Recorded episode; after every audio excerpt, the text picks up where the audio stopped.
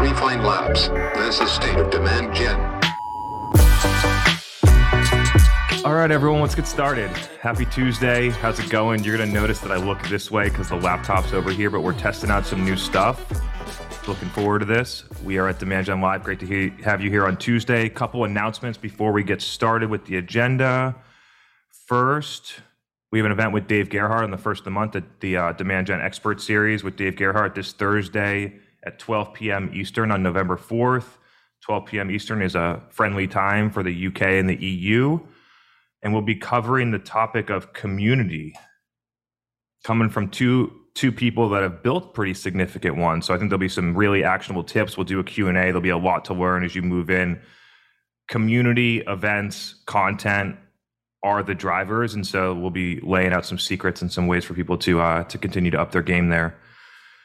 Next, it's been uh, another announcement. It's been cool. We've been hovering in the top 25 marketing podcasts in the US. And so if you haven't already, I would really, and you've gotten value from this podcast, I'd really appreciate if you took 30 seconds and gone on, went onto Apple Podcasts and left a rating. Doesn't have to be five stars. I'd appreciate five stars, but you you leave whatever you want I would highly appreciate if you left a review if you've gotten value from this podcast. And the last one, just a little bit of a story that I think is interesting. And so I was talking to a, a CMO the other day. We were getting ready to decide whether or not we were going to work together. And I had explained the, the uh, you know, the whole model, the whole concept of we're moving to a holistic website funnel. We think differently about attribution. You're not going to have software based attribution like direct channel reporting like you're accustomed to he and the person he was with looked looked back at me and said, "So what do you normally tell the CFO about this when they like to see all the direct stuff?" And I looked back at them and I said, "You see that analysis we just did where your CAC payback is 36 months? We show them that if they want direct attribution, they can continue to expect this." And then when they see that, they're like, "Oh," and then 6 months later, you see CAC go down, you see cost per qualified opportunity go down, you see cost per demo go down, all the business metrics that the CFO should really care about move in the right direction. And that's how you get people on board with seeing that you don't need direct attribution. You've just been brainwashed to think that you need it by technology vendors for the past 10 years. Okay, now we got all those things out of the way. I'm feeling good. Let's get into the agenda. A topic that I feel super passionate about was sparked sparked by my friend Gaetano DiNardi's post. I got it printed out here. For those of you that don't know, Gaetano was the OG. Him and I actually just had a random idea one day that we were to host this thing called Demand Gen Live and talk about marketing and show up and, and see if anyone would come. And 20 people showed up. And that's how Demand Gen Live started back in uh, March, April 2020. And so Gaetano had a post that went a little bit viral, one, uh, one that I commented on, talking about how C level executives are frustrated about how difficult it is to hire top tier marketers right now. And my comment was there's never been a better time to be a top tier B2B marketer than right this second. I've been seeing this progress since 2017. When I looked and I saw the way that buyers were actually buying versus how companies were trying to sell, and there was a gap of where buyers would want to do most of it on their own when buyers want to do most of it on their own, it becomes more of a marketing owned journey. And that's why marketing has become more and more valuable over the past five years. And now, over the past 18 months, for obvious reasons, the tr- digital transformation, the movement to digital, the ability to communicate with buyers in progressive new places has become ultra valuable to companies. Incredibly valuable. It's been great for me to watch it happen over the over the past 5 years. It's going to continue to happen to a place where it will not be long before top tier demand marketers are making what a top AE would make 300, 400, 500K to drive demand, to own demand in a company. Some of it's already happening in companies. It's going to be more of the norm than the outlier in the future, is what I expect, but only for the truly top tier. I think there's probably a one, two, three percent of marketers that can be in in that place and own pipeline and drive results. I don't think a lot of people truly understand that when you own the pipeline number as a marketer, all the underlying things that go into making it happen. Just think it's about like collecting leads, buying ads. There's so many underlying details about looking at the sources, analyzing Salesforce data, making projections, doing the planning, understanding how your media and content plan need to bubble up to achieving that goal as the goals keep growing.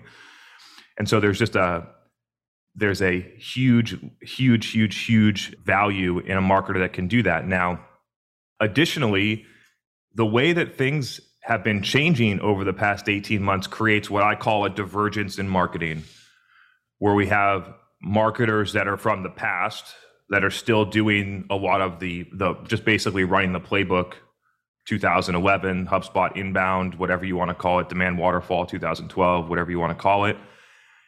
And the marketers that have kind of moved past that to see what buyers are doing in places where you need to forget a lot of the things that you've been trained to do like i mentioned attribution at the beginning a focus on leads the thinking that each individual channel needs to bubble up into some type of funnel. I actually think differently about this. I've never communicated it. Maybe we'll get into a little bit more detail on that. That at this point now you don't have a funnel what you have is you have all of your buyers your TAM or your SAM, however you want to look at it, but basically all of your buyers that are out there that are not in market to buy. You should be marketing to them all the time. And you should be marketing to them in a certain way because they don't have intent to buy. And then you have all of those buyers that move in market. So there's only two, you define your target market, and then all you have is not in market, in market. Different marketing strategies for both of them. Once they hit pipeline, you think differently about it but the idea that you go and you collect someone that's not in market and then try and push them through marketing automation to get them down there, I just don't see that working anymore. And so we have this progression inside of I'm going in a bunch of places, but I'm having fun with this. So just let's go. There's a progression here inside of communities, content, like direct engagement in places that are difficult to measure, that companies don't value or don't respect that companies don't see because nobody's published some report, like McKinsey hasn't published some report, Gartner hasn't published some report to tell you that you should be in these communities, to tell you how you should act in them, to, to tell you that you should be publishing content in the places where your buyers hang out every single day. But it's obvious. And so there are the companies and there are the marketers that are going to wait for a report in order to do it. And in 2026, they'll be marketing on LinkedIn. And at that point, they would have been seven or eight years late and the ability to see those changes comes down to nothing more than being aligned and understanding of where your buyers are. Customer research will tell you all these different things. And so if we get back to it, there's never been a better time to be a top tier B2B marketer for all of those reasons. I remember at, in 2016 came into a new company, was a B2B marketer, met the VP of sales, and you could feel that the VP of sales looks down on you as a marketer. Doesn't happen anymore because the value of marketing is so much greater. So companies are starting to figure out that CROs, sales teams are starting to figure that out. That was way different just five years ago. The attitude that salespeople had and sales leaders had toward marketers just five years ago is completely different. The reason is because they recognize that they need them to hit their revenue targets now. And so I'm going to leave it at that for right now. Let's get into a couple questions if people have some. When you were uh, talking about the the rise of the marketer that makes as much as a top tier AE, we had a question from Maya and she said, You were talking about how the top 1% of demand marketers can kind of get there. She said, How do you think these demand experts will evolve, especially when strategy for consistent demand requires demand and brand? And then David dropped a comment in there and said, you, if you look at a director or VP of demand gen job description, the list of capabilities and experiences is like 70% of the entire marketing department. How do you become the top 1%? First off, Brand and demand are the same thing, people. It's the same thing when executed properly. The difference is whether you're using paid or organic. But as a demand leader, you should be able to do both. You should be able to post organic content, you should be able to make a video podcast, and you should be able to run media to drive results. And you need to be able to operate both of those. I can't believe it's like companies still think that it's 1998 where brand is building trade shows and doing corporate PR and doing press releases and a bunch of stuff that doesn't drive results, and demand is running ads to just generate leads. Neither of those are the right way to look at it. Put them together and then execute paid and organic in a modern way. That's one big thing for people that are looking to be in the 1%. Brand, demand, product marketing, and at least a touch of field. I think you need all of them to be in that 1%. And some people think, like, whoa, that feels so far away from where I am right now. Doesn't mean you have to do the job for five years and have a bunch of experience. What it means is that you have to understand the function. You need to understand how to apply it into a full marketing mix. Like the idea that in field, if you're running events, you go and do an event. But while you're doing it, you think about how am I going to amplify this digitally? So you bring a videographer and you record the podcast, and then you do an event that becomes digital content that goes into email campaigns that you use for media that goes onto a podcast. And you see how offline online can blend together when you don't have these silos and walls between each different marketing function. So figuring out how to use all of those i think is super important. A uh, another key piece this i'm going to sound like a broken record but it really is the truth you need to understand your customers better than anyone else, else in the company it's not a competition but it's a mindset that you need to have that I'm going to be curious, I'm going to learn, I'm going to be interacting with people every day that are my buyer, that are my customer, that do those jobs, that these are that I'm going to interact with the people that my buyers listen to. All of those details. And then the last one, I'm sure there's more, but here's another one is that you need to be able to quantify your impact at the CEO, CFO level. You need to be able to go and have a conversation and have a business case that says we spent 500k on this. It drove this much revenue which is better than other ways that we're doing to drive revenue. And if we did x y and z we could scale that up. This is how we're going to do it. And being able to have a business conversation at a level of growth rate customer acquisition cost competitive advantage cost per sales qualified opportunity pipeline velocity, real business metrics, those are some of the things that you need if you want to be in the comp band of a top AE, but don't get it confused. If you're a demand leader, you're driving way more impact than any individual rep when you're executing flawlessly. All right, Omar has a follow up question, so I'm going to let him come on and ask this live. All right. Chris, can you hear me? Yeah, I can see you up here too, Omar. This thing's pretty cool. What's up? Hey, buddy. How you doing? Doing great, man. I appreciated the post today. Absolutely. You know, selfishly, why I did that was that I was like, you know, I need some, I need some new, new friends, some, some, some more friends. And so, of course, like anytime uh, I jump in the DGL community, like I always get like a lot of great friend requests, and I'm, I'm super grateful for it. You've built an amazing tribe of people. I think we're definitely a tribe at this point. Yeah, everyone here is awesome. Definitely. So totally agree with you. And I love this concept that people who are like, you know, heads of marketing or head of demand should be compensated very much like a salesperson in the sense that they're affecting pipeline. I absolutely agree with you on that. So I want to put a scenario in front of you and I want to see how you think about this in terms of the compensation. So for the B2B side, and for me, like being in healthcare, some of these deals uh, take anywhere from six to nine months, sometimes a little bit longer if you're dealing with a hospital system, right? that's sort of a long time for a sales cycle. And so to get graded and in terms of like expectations as a, as a marketer, what ends up happening is of course is the whole the MQL lead lead game, right? And so there's this fine balance where that's going to be part of the conversation no matter what, right?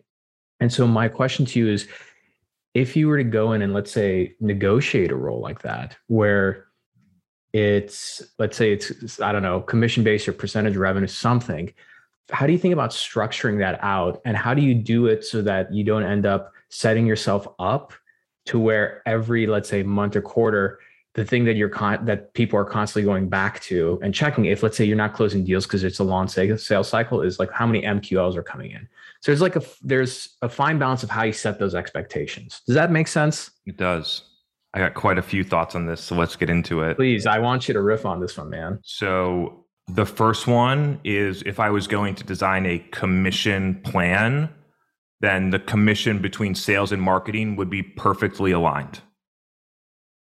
So that would be one of them. It doesn't matter whether it's sourced through marketing, whether it's sourced through sales, like the commission plan is exactly the same. So everyone is Mm. working toward the exact same goals. That's Got it. one way to look at it. Another thing that I've been thinking about recently because I've been doing, I've been thinking about this and doing this, and I've been on a commission based plan as a marketer before. And everyone wants to take the commission world, right? And then put marketing in it. But just to do a thought experiment here, maybe we need to go the other way. Maybe it's not that marketing needs commissions, it's that sales needs just to be salary. Mm, And it'd be really like just think if sales wasn't based on commissions, how much different that you could structure your organization to be customer centric in a buying process. The commissions and the individual scoring of reps creates all of the complexity and all the challenges that degrade customer experience, in my view. And so perhaps what we need to do is we need to think differently about how sales is commissioned. I know that everyone that's listening to this podcast that's a sales rep is going to be like, hey, fuck you, Chris. Like, I'm good with my commission plan. But it could, if it was actually played out and you had marketing running, and instead of having 100 reps, you only needed 50, and everyone got paid more and didn't need to go and eat, like eat what they kill or whatever the thing is, mhm.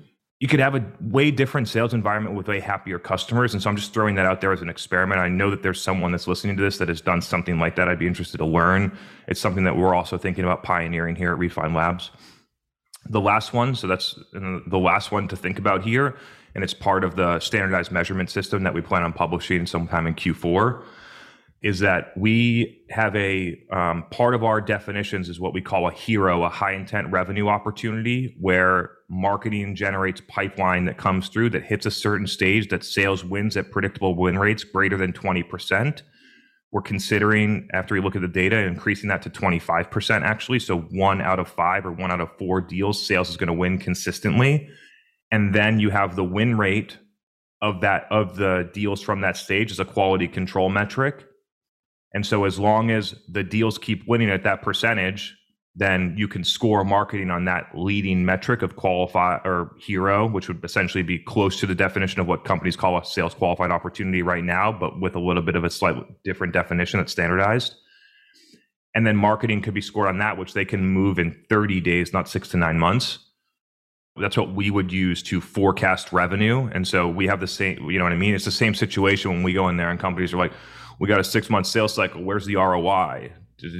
Right. And then we come in and and you can see, you can say, like from this stage, you win 33% of of deals. We just put three million dollars in that deal stage. If the win rates stay consistent, which they are going to, then you're going to do a million dollars close one out of that pipeline. And so then you can forecast that out, and then you can say, okay, we spent two hundred and fifty thousand dollars on media in the period. We generated three million in pipe that we win at thirty three percent. So we spent two fifty. We just made a million dollars in revenue. I know there's going to be a sales cycle lag, but the early indication here is that we should pump more money into what's working here. So that gives you a, especially once the system is running and stable, like you've been doing that for six months, you can see that the win rates are very predictable while the system is stable. So as long as you're not injecting bad leads and sources that are not good, that when they get to that stage, you're going to win at that percentage or better as long as there's, like I said, no changes in marketing and no major environmental or, or market changes that are outside of the company's control. So those are three different options commission based, no commission on both sides, or some type of leading metric to score a variable comp plan.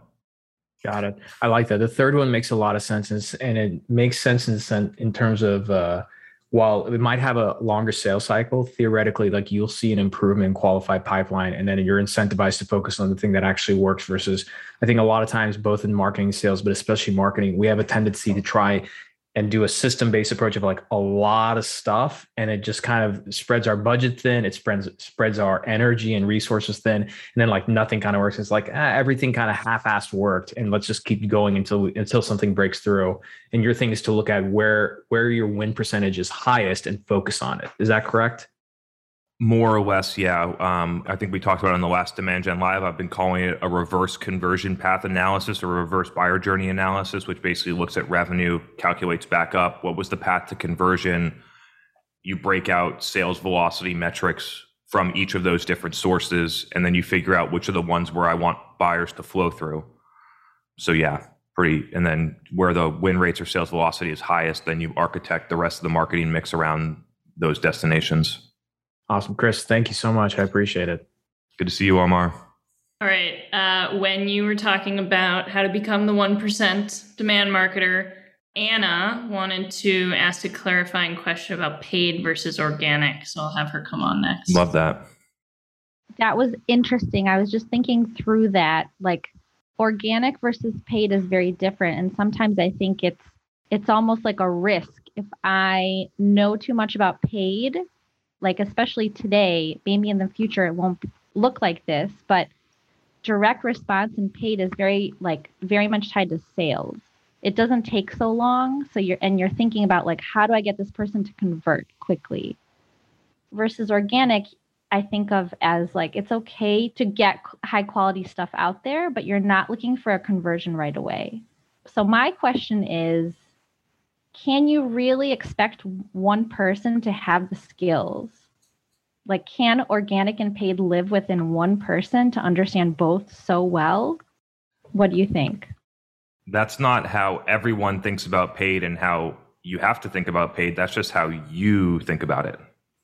So you're in your head, you think that paid needs to be short term, direct response, more like sales. I think about it very differently. I think about it just like it's organic.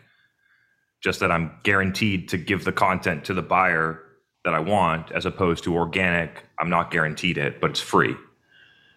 And so this is just a difference about whether I'm paying for the distribution or not not and my objectives are pretty much the same.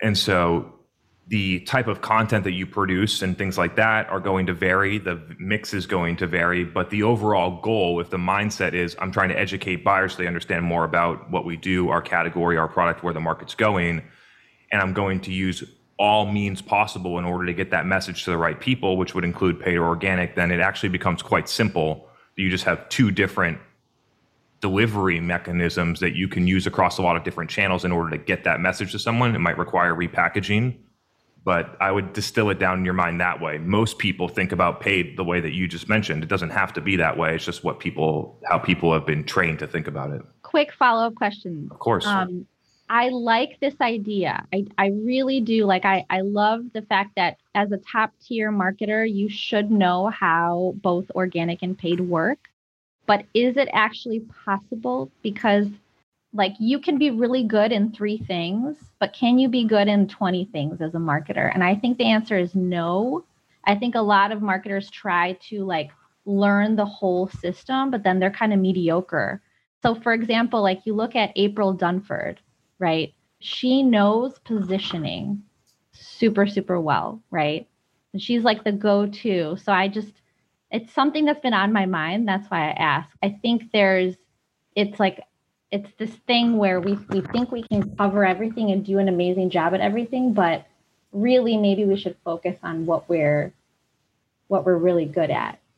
I think both ways can work. I think that a marketer can only be good at three things is a limiting belief totally. Like I could probably list off 20 things right now that I think that I'm better than almost anyone in marketing at customer research, Facebook ads, LinkedIn ads, creating a video podcast, distributing, hosting a live event, doing events and speaking, writing copy for a LinkedIn post. I could go on for a while, you know what I'm saying? So if you look at it in the micro or at the channel level, you can be good at, at a lot of different things. It's about putting yourself in the position and the places to actually do them so that you can be good, right?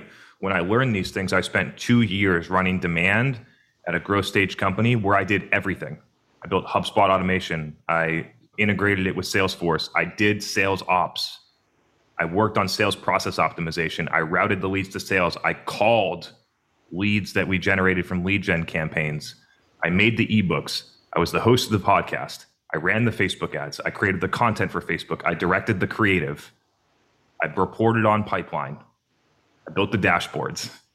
You know what I mean? And so if you're able to put yourself in a situation where you can build those breadth of skills and you put in the effort, then you can learn a lot of those things. I think the unfortunate part for a lot of marketers is they join a company that has 50 marketers and they get to just cover their little box.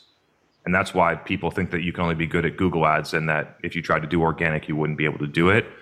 And those are some of the trade offs between working at a big company and working at a small company or somewhere in between. The marketing team that I worked on, if you look at like, if you exclude product marketing, that marketing team was four people, which gave me a lot of opportunity to, and uh, the four people were mo- mostly focused on field marketing. And so I came there and I was like, we need a digital strategy. Let's go do this. And I got to basically build the whole thing. Yeah, makes sense. Cool. That was a good one, Anna. Thank you. All right. I loved this question that was submitted in advance, which is Can you do a deep dive on segmentation, positioning, and targeting through a demand gen lens for a non marketing founder? Segmentation, targeting, and positioning should not be looked at in a demand gen lens. It should be looked at in a business strategy lens. I come from a place where, like, marketing strategy is synonymous with business strategy. We're figuring out who we're going after. It's driving the product strategy. It's figuring out how we're pricing and it's driving the distribution strategy. So the entire go to market revolves under the marketing strategy, which is different than a lot of companies, which I understand. But segmentation, targeting, and positioning is a business strategy. And so let's go through the example at uh, Refine Labs, because I don't want to use an example from a customer. So we do demand marketing. We and digital demand we could do that for any type of company right? So if you think about it ecom b2c like uh, fortune 500 b2c medical device pharma financial services saas vertical construction there's a million different things that you could do. And so it's going out we had a base product, right, that I thought was differentiated. When I built it, the product was built for a recurring revenue model, high margin business that has a enterprise sales motion with a decent size like implementation and a multi-stakeholder sale. It was medical device, but the business outcomes were exactly the same. And so I looked at what are the other places where that has this type of business model that has high margins, recurring revenue model, enterprise sales motion that also is high growth and then you start to look at your different areas and and you start to do customer research and understand what are like what are people willing to pay for this right? So i went out and made a couple of proposals to e-commerce and people were like i'll pay you 2k a month. And i was like yeah it's probably because you're selling like $40 shorts with like low margin. Like this is not the place where i want to be. I, like this model was built for enterprise products that can sustain a high customer acquisition cost. And so e-commerce got out pretty quickly and you continue to go through and do those types of research and analysis. And the next thing that I did is I actually did a podcast with SaaS CMOs. And I did a podcast. It wasn't actually published, but I interviewed them and I got to understand, what's going on. What are they working on? What are the challenges? Like basically figure a lot of those different things out, which help us narrow in that there's a core business problem here, which is that companies right now execute lead gen and don't understand how to do demand gen because of attribution and, and marketing KPIs. And so through customer research, we found this major opening. This was in late 2019. It took me six, I had a business for six months before we found this. But you're you're always looking for it. And then you find it, and then you we have it and we go. And from then on, it's been we're going after B2B enterprise SaaS with an enterprise sales motion and the product wrote product for us it's service but we also are building products underneath it. The roadmap of what we're working on what we're building and the messaging and everything are moving directly to that target. We've segmented even further. So if you think about segmentation we looked at the types of companies based on their business model and different things like that but also looked even deeper into funding their current marketing model what they spend on marketing right now whether the marketing leader reports to a sales leader or directly into the CEO. There's a lot of different variables. Also, where do they learn about marketing? How do they get their strategy information? Those types of things are also important when you think about segmentation. And it narrowed it in to a very, at the beginning, we could have gone after millions of accounts. And we narrowed it into about five, maybe, maybe a little over 10,000 total. And when you're able to segment, which a lot of companies will never do this exercise, right? They would rather try and sell to 100,000 accounts than pick 10,000 that they have a way better advantage to win. But when you pick the 10,000 and then you segment down, you build the product and you build the messaging around it, you win a lot more. And so that was one example. Segmentation is figuring out what are the different ways that we can slice and dice our customers based on customer data, retention, sales win rates, qualitative market research that we've been able to do. How can we slice and dice this? Most companies and, and do it through easily attainable firmographic company data. We use some of it, but it's not the whole story. The most valuable things are the, typically what I find are the things that don't come in firmographic, like data that you buy on ZoomInfo. In order to get that information, you actually have to go and talk to customers and understand what's going on. Segmentation.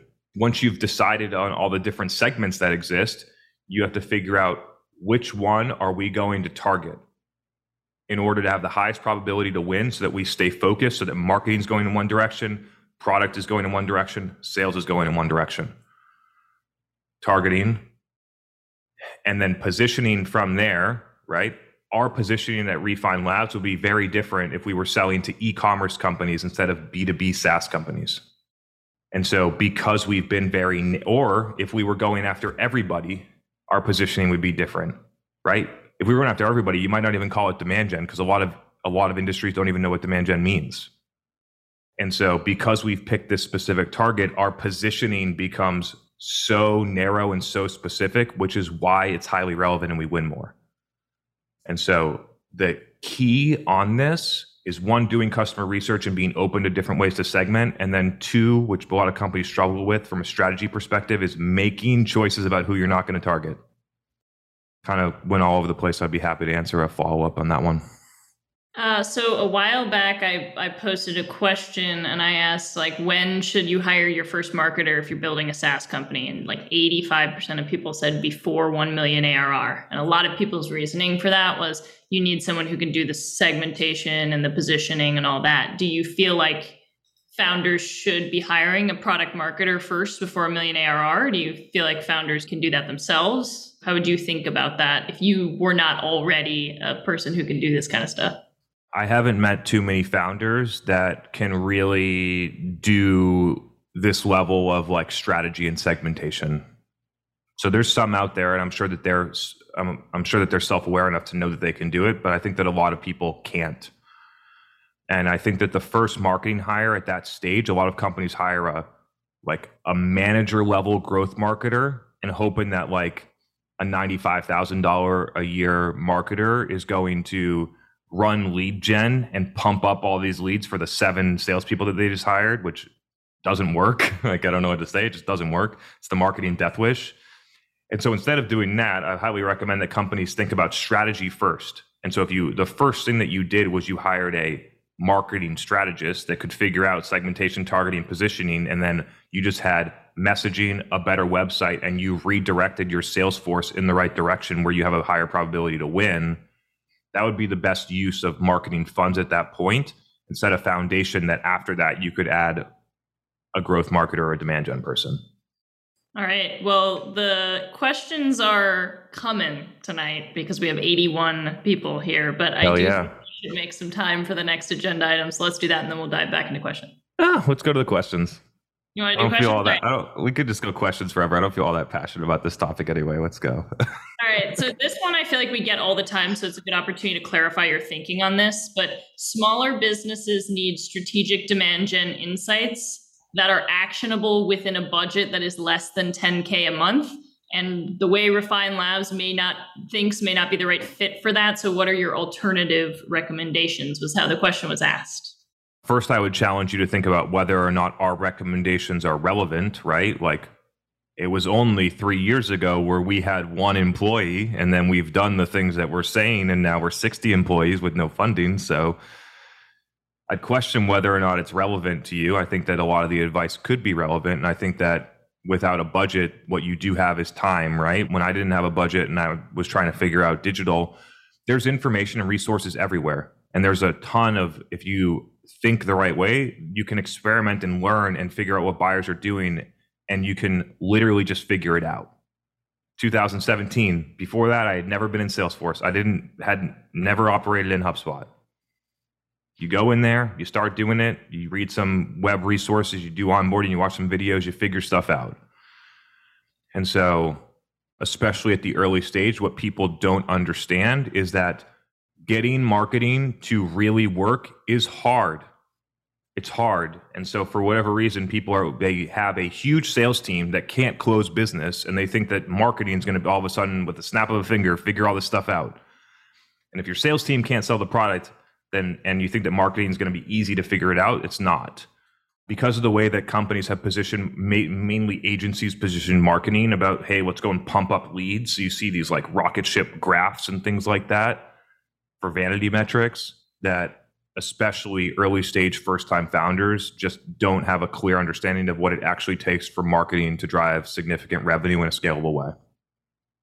But my recommendation would be to use a lot of stuff in this podcast to talk to your customers and to try a couple of the core channels depending on your business. We've gone through them a lot, but I think that LinkedIn organic podcast and one ad channel, one paid social ad channel would be a great thing to do with a low budget to try and try and learn some stuff.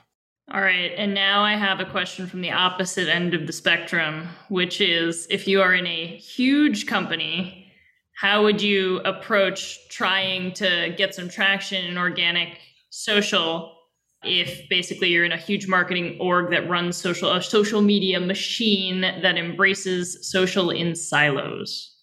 What do you mean? What's social in silos mean? I assume it means that if you're the person who asked this question, feel free to jump on. But I assume it means that like you have an entire team of people that's running LinkedIn and an entire team of people that's running Instagram and like they don't talk to each other and they don't talk to product marketing and how would you mm-hmm. try to make inroads with organic social? So that's exactly what I'm talking about.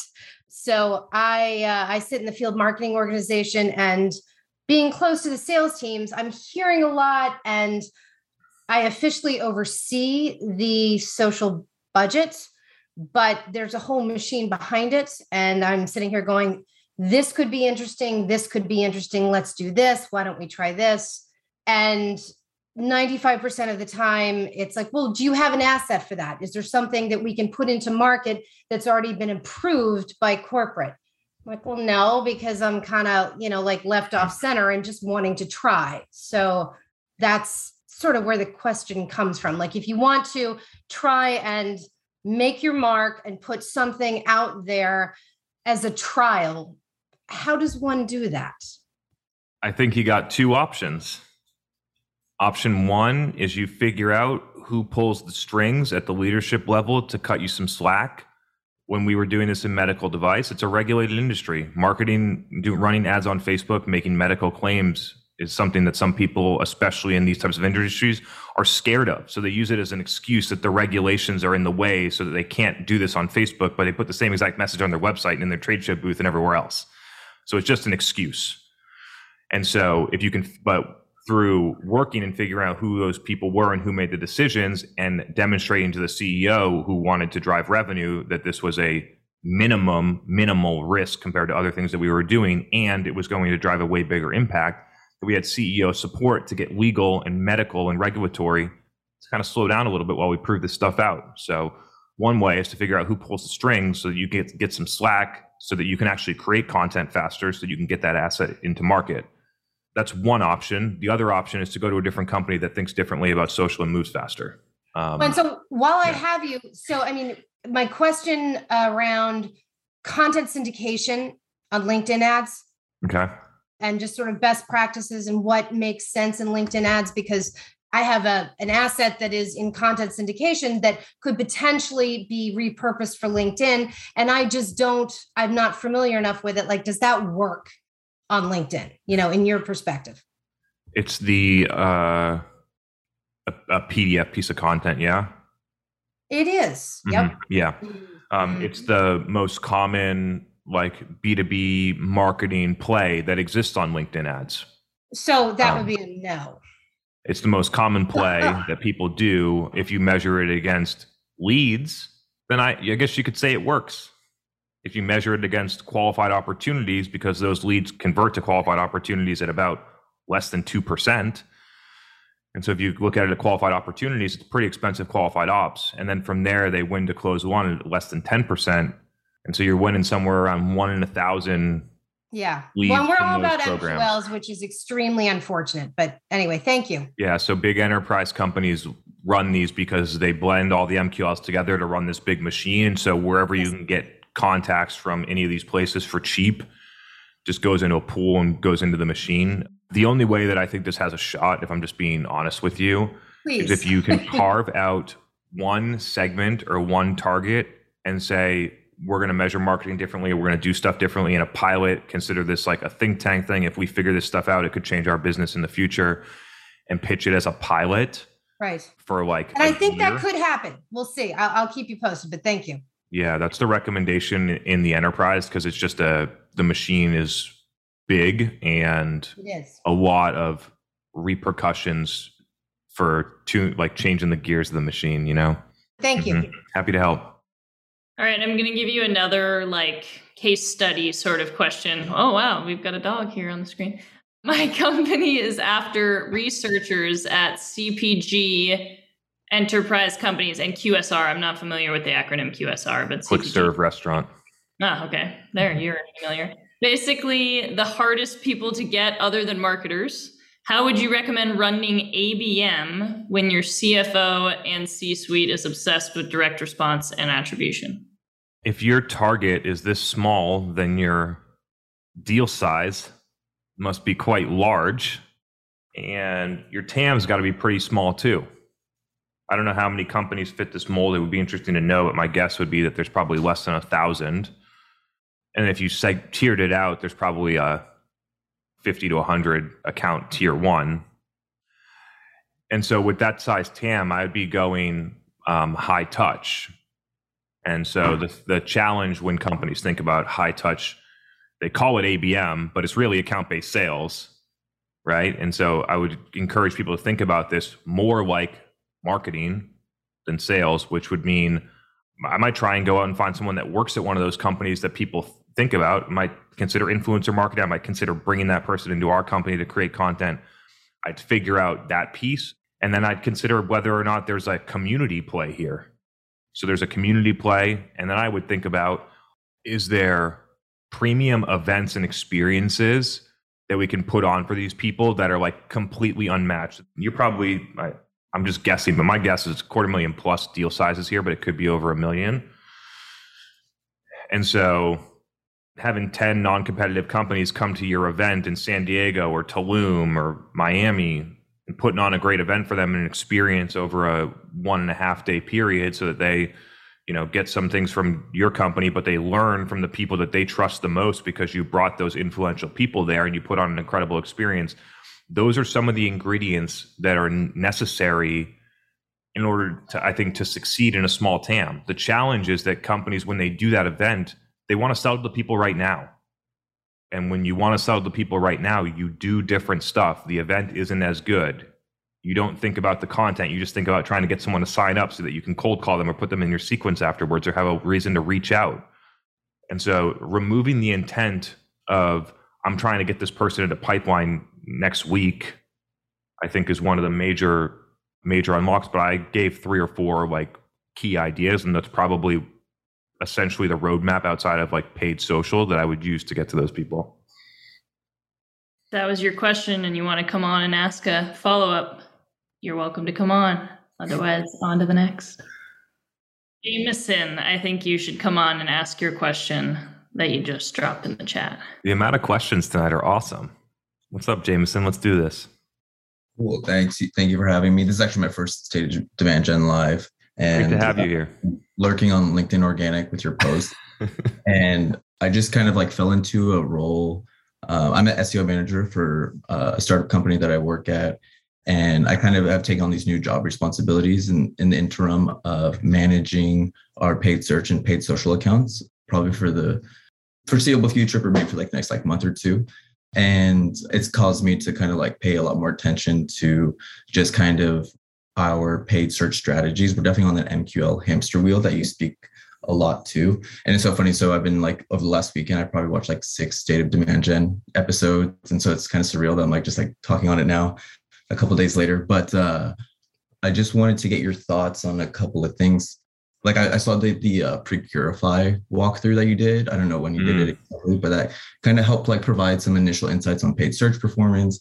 So I'm working with like a paid search consultant on that. But like for like LinkedIn paid search, we're doing a lot of that kind of like direct response, uh, lead gen form stuff that just like does not work. And so I have two questions mainly. One, when you talk about kind of researching the customer and developing that kind of organic paid search content distribution strategy, I guess like how from someone who's kind of like just stepping into the mix, like what would you recommend are like good ways to kind of go about getting started, talking to like other like content marketing, partner marketing people that I work with directly to get buy-in on uh, some of these like newer initiatives.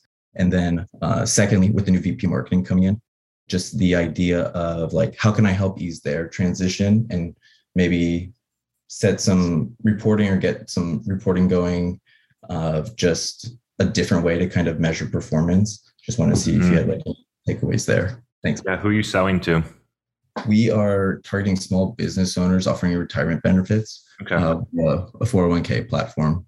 Sounds good. It was interesting there because you actually um, you called out what where I was going to go, which is that in order to do a lot of the things that I'm, you could change paid search and focus on demos without changing the metrics completely. But in order to do the social stuff, you actually have to change how you measure marketing, right? And so you called that out. If you are optimizing against MQLs and it gets measured against that, then these programs are going to look like they're failing when they're not. And so it's aligning on what we recommend and what we help companies do is align on a website high intent conversion funnel. We had another CMO on the podcast today that we talked about this, and they made this change about two years ago. And just by eliminating all the garbage, their pipeline went up by more than 100%, like almost almost overnight. Just because their people were focused on the right ones instead of searching for needles and haystacks with thousands of leads. And so focus on a high intent funnel where buyers are like, hey, I want to buy this stuff right now.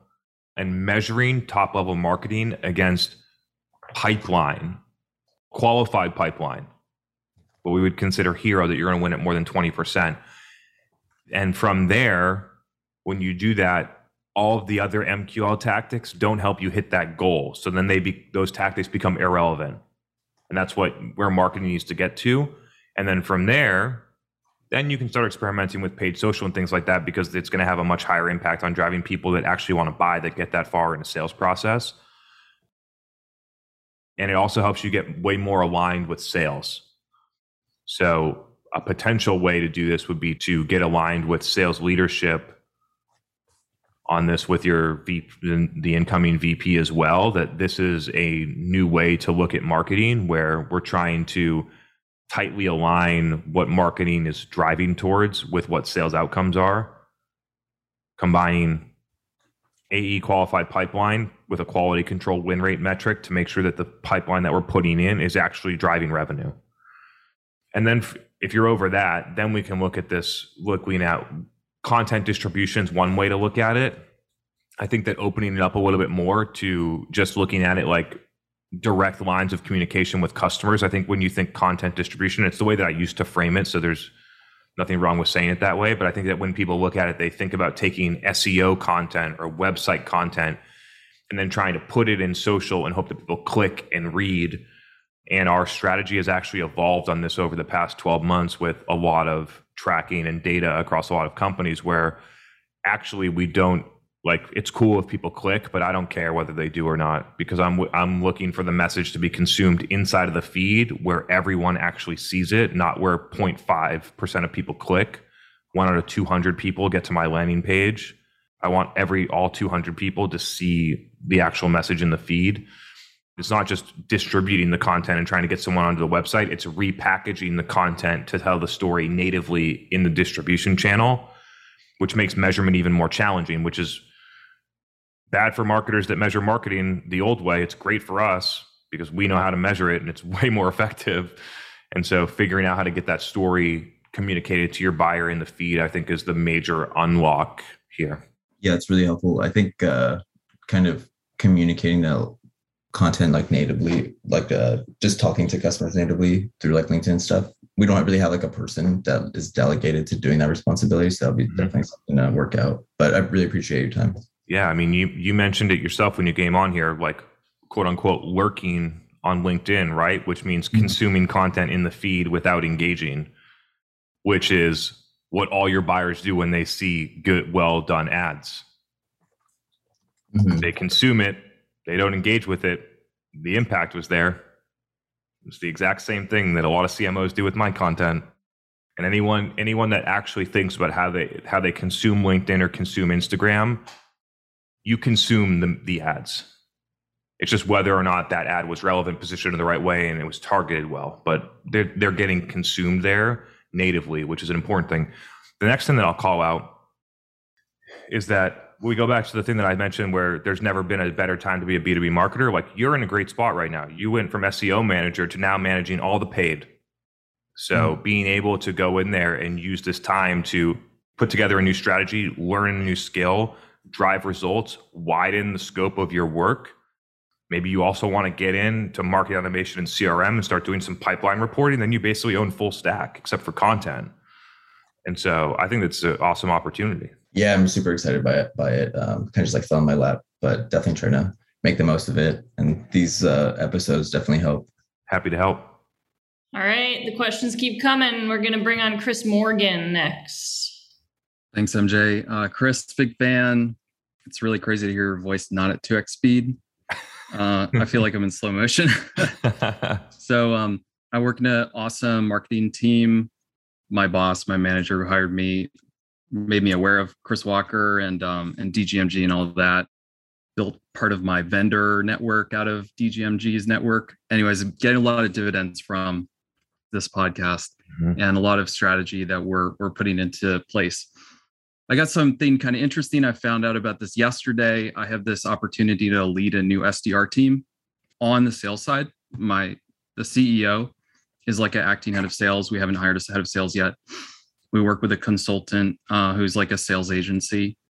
I'm going to shadow him to stand up this SDR team, two new SDRs.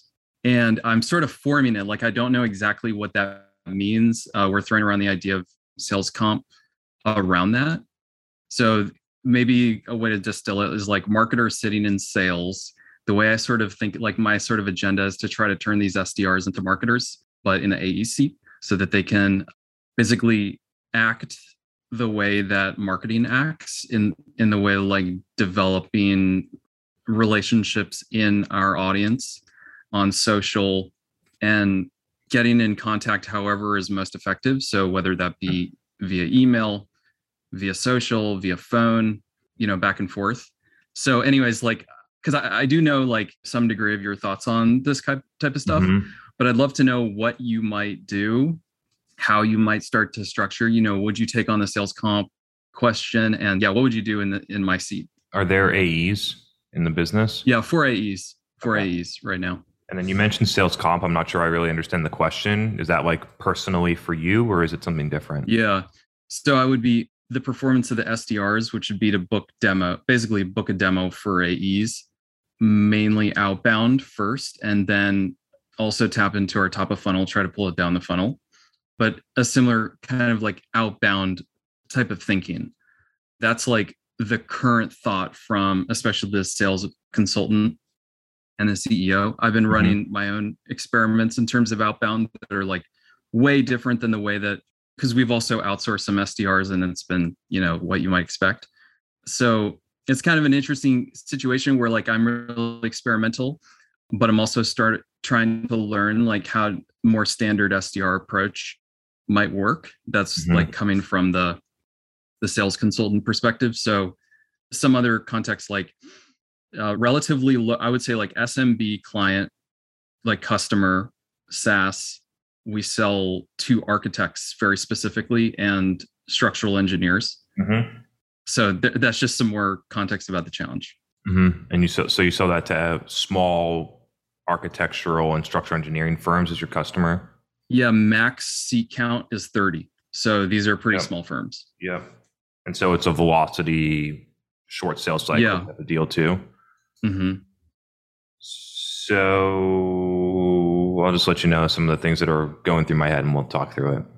I thought it was interesting. A, a lot of people, when they ask this question, they say, I want to go and take these SDRs and I want to make them do more of marketers. And the first thing I think when I hear that is like, why wouldn't you just get get new people that can do the job better, right? So people always look at SDRs for whatever reason they try and take the existing resource and then fit them into a new job as opposed to being like if we had this new job, maybe we need different skills, maybe we need a different hiring profile, maybe we want someone different. I thought about differently. That's just a, a call out. It's not really that important, but I just wanted to note that the way that this that you described the performance KPIs here it can be totally gamed. And so if you wanted to just like pump up your comp, then you could. It's super easy to figure out how to book demos. This is what every like company that has SDRs that incent- incentivize this way get wrong. Is that it's super easy to book demos. It's way harder to book demos that become close one. And so if it was book demos with no cost targets, give away gift cards. You can do a, run a bunch of ads, do direct response, put calendar links. There's a million things to book demos where you have 40, 50% show rate, but you get a lot of people and then they move to close lost afterwards. This is why this type of incentive or performance structure for SDRs, I think, is so antiquated and outdated because your SDRs don't even align with AE outcomes, right? We want marketing to go and get scored on revenue with sales, but then you go and looked at SDRs and they're comped on book meetings not revenue. So those are a couple of thoughts. But now that we have all that stuff out there, just my initial thoughts. Let's talk through how you could do it because there's definitely definitely some ways. Um, if the goal truly is booked demos, then the first place that I would consider going would be probably thoughtful direct response LinkedIn messages. Um, and it's not a play that I like. I think pr- probably a lot of people were surprised about that. But what I'm doing is giving advice based on the goal. So if the goal is book demos and you want those in short order, then doing some like cold outbound tactics like that would be the quickest way to get there. So that would be one way. If you move back and you took a step back and you said, okay, we're not going to get booked on, we're not going to get comped on meetings. We're going to get comped on we're going to comp 25% on meetings and 75% on close one deals, then your strategy starts to change. Then you're in the position where you want these SDRs to think more like marketers, which would require you to think about whether you not needed a different resource because the goal now is not to get someone into a meeting, it's to get someone close one. Those are some initial thoughts. Would love to go back and forth here. Yeah, I think what like what we're seeing right now is like we need to shorten our sales, like basically the the whole funnel Sales cycle. dramatically. Yeah, like everything from for awareness all the way to close. Mhm. How long Um, is it? Like great example, I was in a sales call today. Basically, 13 people that haven't closed yet, and it's like six months. Six months on, it's got to be less than a 10K deal. Yeah, exactly. So like we need to like really speed up velocity. Mhm. Now we, we also will have like same day close, you know, so it's it's not like that's always going on, but Mhm. Do you have a hypothesis to why there's a difference? Like why some are taking six months and why some are closing in a week? just intent, like very like Mhm. ready to buy the product right now. Whereas like we'll have others where we're just introducing to the, them to the problem, but they're Mhm. moving slowly to to acting on it. Yeah, I was analyzing. This is a side tangent. We're going to get back to it, but it's going to be helpful. I think I was analyzing a company the past couple weeks, about a 40 million ARR SaaS company inside of their Salesforce, and I was looking at it, and I was like, "You're selling a 33k ACV product, and your sales cycle is 209 days or something on average. Like this is way too long." And they were like, "No, it's just our industry. It's just this, like making excuses. But you should be selling those deals in 75 days or less." The reason is because you're going and getting buyers when they're 10% of the way done, not when they should be entering pipeline when they're 80% of the way done buying. And so people think that their sales cycles are long and their win rates are low and those types of things because of the industry dynamics. It's really because of the go to market. Sales cycles are longer because of how you're going to market with a full outbound kind of motion where typically we see sales cycles are two to three X longer than they need to be when your go to market motion is focused that way. It also can be low intent lead gen marketing into that, which is basically the same thing. And so, like an early stage company, it's interesting because there's limited resources, right? But the solution here is really doing true demand marketing for the category so that when people come to you they are, are they already have a lot of those things done they know the problem they've already considered you as a vendor they know what the price is they've already talked about it with their team then you get the velocity motion. So it's really about kind of tuning that in or it could be figuring out a different offer right? So we have some uh, uh, one of our customers in particular where most almost all direct response paid social in my experience does not drive revenue but they have an offer that's like basically here's all this stuff for free and you're going to drive more revenue. They have a really interesting compelling offer where that type of stuff can work. It's just a unique situation that most companies don't have but you could rethink the offer Any follow ups there, Chris? No, enough to chew on. Thanks a lot, Chris. all right good to see you chris All right, our attendees are uh, slowly, I think, coming to the end of everyone's attention span here on Tuesday night. So maybe we'll wrap up with one more topic. I had, I think this will be a couple of birds with one stone. So people are interested in a story from your archives, which is about how you got your med tech podcast off the ground when you did that. They're bought into like why you do it, right? You do it first for market research then to build relationships and have uh, like high value content you can distribute but they're like how do i even get started with this when i'm not marketing to other marketers So this is a cool story.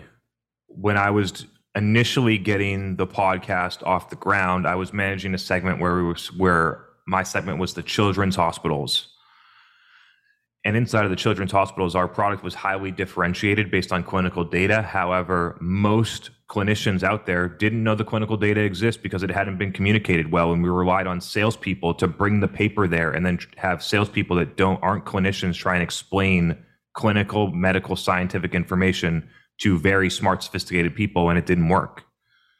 And so when I went out and assessed the market and I saw what how our prospects pushed back when our salespeople tried to to communicate these things, I said, wouldn't it be way easier if we took our most evangelist customers that are medical physicians, their peers that have actually done this large scale randomized clinical trial research themselves and published it? Why wouldn't I go and get the person who wrote this study and then interview them on our podcast so that instead of our sales rep trying to explain this very complicated concept to a physician, we could just send them the video. It's revolutionary, right? That's how it came up. And then my first two or three people were people that had done the major studies with our product that showed that it was significantly better for their patients than what they were using right now. And those were the first three episodes. And so I reached out to the people that did the study. We we knew them because they had done studies on our product and had been doing them for years. And so our company knew who they were and had relationships with them. And so I reached out to them and said, "Hey, you want to be our want to be on our podcast? I'll fly out to Arizona uh, next month and we'll do everything. All you got to do is show up." And we did the first one. The next one we did at a at a we actually we did the next two at a conference in Hawaii with two other physicians and conferences were a really big way for us to create the podcast because we had a ton of people from Israel, Australia, Canada, all these places where they're only in the US once or twice a year. And they're for these conferences. And so we had our major recordings happening at these conferences with global uh, medical researchers. And it was a phenomenal strategy over the next, whatever I was there, the next 18, maybe 12 or 18 months while I was there. We got up to about 36 episodes of that that podcast and it was highly impactful. But that's how how we did it. One is figure out the strategy. The strategy for us is I need because we have a communication gap at the sales level and the marketing level, I'm going to take the people who did the study and bring them directly to my customer. So that was the strategy. And then it was figuring out, okay, who are the people that are going to be the guests? And I identified those people based on who wrote the studies. And then it was me figuring out how am I going to tailor the interview and the questions to communicate the story and the narrative that I'm trying to tell. And luckily, I'd been studying that clinical data for six months, and I have an engineering and medical background, and so I could understand it. And I felt like I was able to guide the conversations in a way where I could predict what the objections were going to be from our people or from the market because I had already talked to them. I could predict what those objections are and I could insert them into the podcast so that when someone had an objection, I, the next question would be addressing it. And I guess that's the story of the podcast. It's honestly not that complicated, but that was how it came about.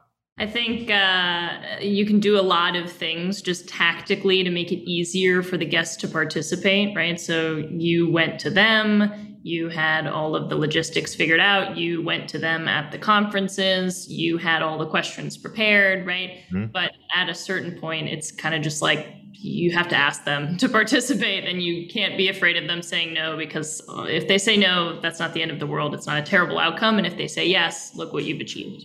Depending on who you're targeting, you can pick people where most likely they're going to say yes.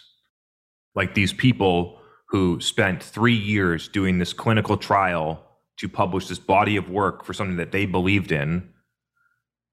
They want people to know about that study. They're proud of it like it takes a ton of effort and they're the primary and principal investigator of those clinical trials. They want to be on the podcast and share that story so that when their like groundbreaking research can get implemented into medical practice and do better things for patients. And the same exact thing exists in all functions. Cfo figures out a new way to do x y and z. They want to tell people about it. So it's about i guess figuring out who are every function will have people that are already creating content for the internet and being quote unquote thought leaders. We call them key opinion leaders in medical. You got to know who those people are. You got to know who your customers are listening to, who's producing the information, and those should be a lot of your your main targets for the podcast. And the final follow up question to that is what if you have no followers to your podcast yet. I assume this is kind of a double edged question of how do I get more followers to the podcast, but also how can I incentivize people to actually be a guest on the podcast if, if nobody listens to the podcast yet? And we've been doing a podcast for a while, and at the beginning, nobody knew about it. And like I mentioned, the first eight episodes I did, we didn't even have a podcast and we never published them except for on YouTube. Nobody asked I don't even ask. People ask me if they want to go on their podcast all the time. For all I know, they haven't ever recorded an episode or they never publish it. I don't know. So I I think that you're overthinking that one. I don't think a lot of people actually check and vet those things. Additionally, if you like, I think that thinking that the only way for a podcast to be effective is for people to listen to it in audio, I think is a very narrow minded way of looking at it. And so when we did this, like it was a video podcast, quote unquote, but we never published it on Spotify or Apple. It was purely for video. And so what we did is we took those videos and then I put them on our website and then I we took them to our 50,000 person we had almost the entire country for every single stakeholder in our email database and I was sending these videos out to email to people. And when you're producing one of these videos a week, you don't need email nurtures you can just run bulk email strategies targeted at the right people who are engaged and you don't need to push people through automated emails so the content is way more relevant. You're listening to audience feedback. People can reply to the emails which we got a lot of them just like people would comment on your post.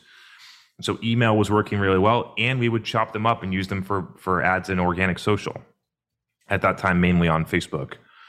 And so when you think about a podcast, you need to think about it as we have the audio podcast pillar, but often you need the micro content and other distribution channels to create the awareness for the podcast to get people to even listen to the podcast. All right. Shout out to everyone who asked an awesome question tonight. You made this very easy for me. So yeah, appreciate you all. Shout out to David too. We did our first round here on with this. Uh, what do we got? We got this iPad projector, so I can actually look at the camera, so people aren't going to call me out. And damn, this stuff works. Feels good. Um, so if anyone wants, if anyone's working on their podcast and want to amp it up, we can give you some tips on on how to do that because this is really working for me. I think it's better than the old way. Um, so that's great closing out here, we had another topic. We'll kick that can down the road to another week because I know we need to get people off to bed. It's almost 9 p.m. on the East Coast. And so great to have you all here. I appreciate all the support. I think we had one of our highest attended episodes in a long while. So great to have everyone here. I love it. Hope to see you all for the event with Dave on Thursday and hope to see you next week. There's never been a better time to be a B2B marketer than right now. And I think that the people that are here working on getting better, learning, got a pretty good shot of being in that top tier that I was talking about. So kudos to all of you, and we'll see you next week.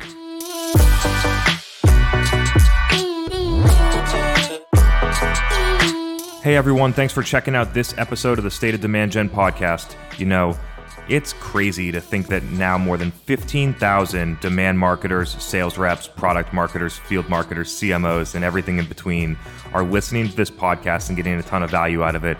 And so if you've been listening to the podcast and you've been getting value out of it, I would really, really, really appreciate if you could leave a rating in the podcast section. It would mean a lot to me. Thank you, and see you for the next episode.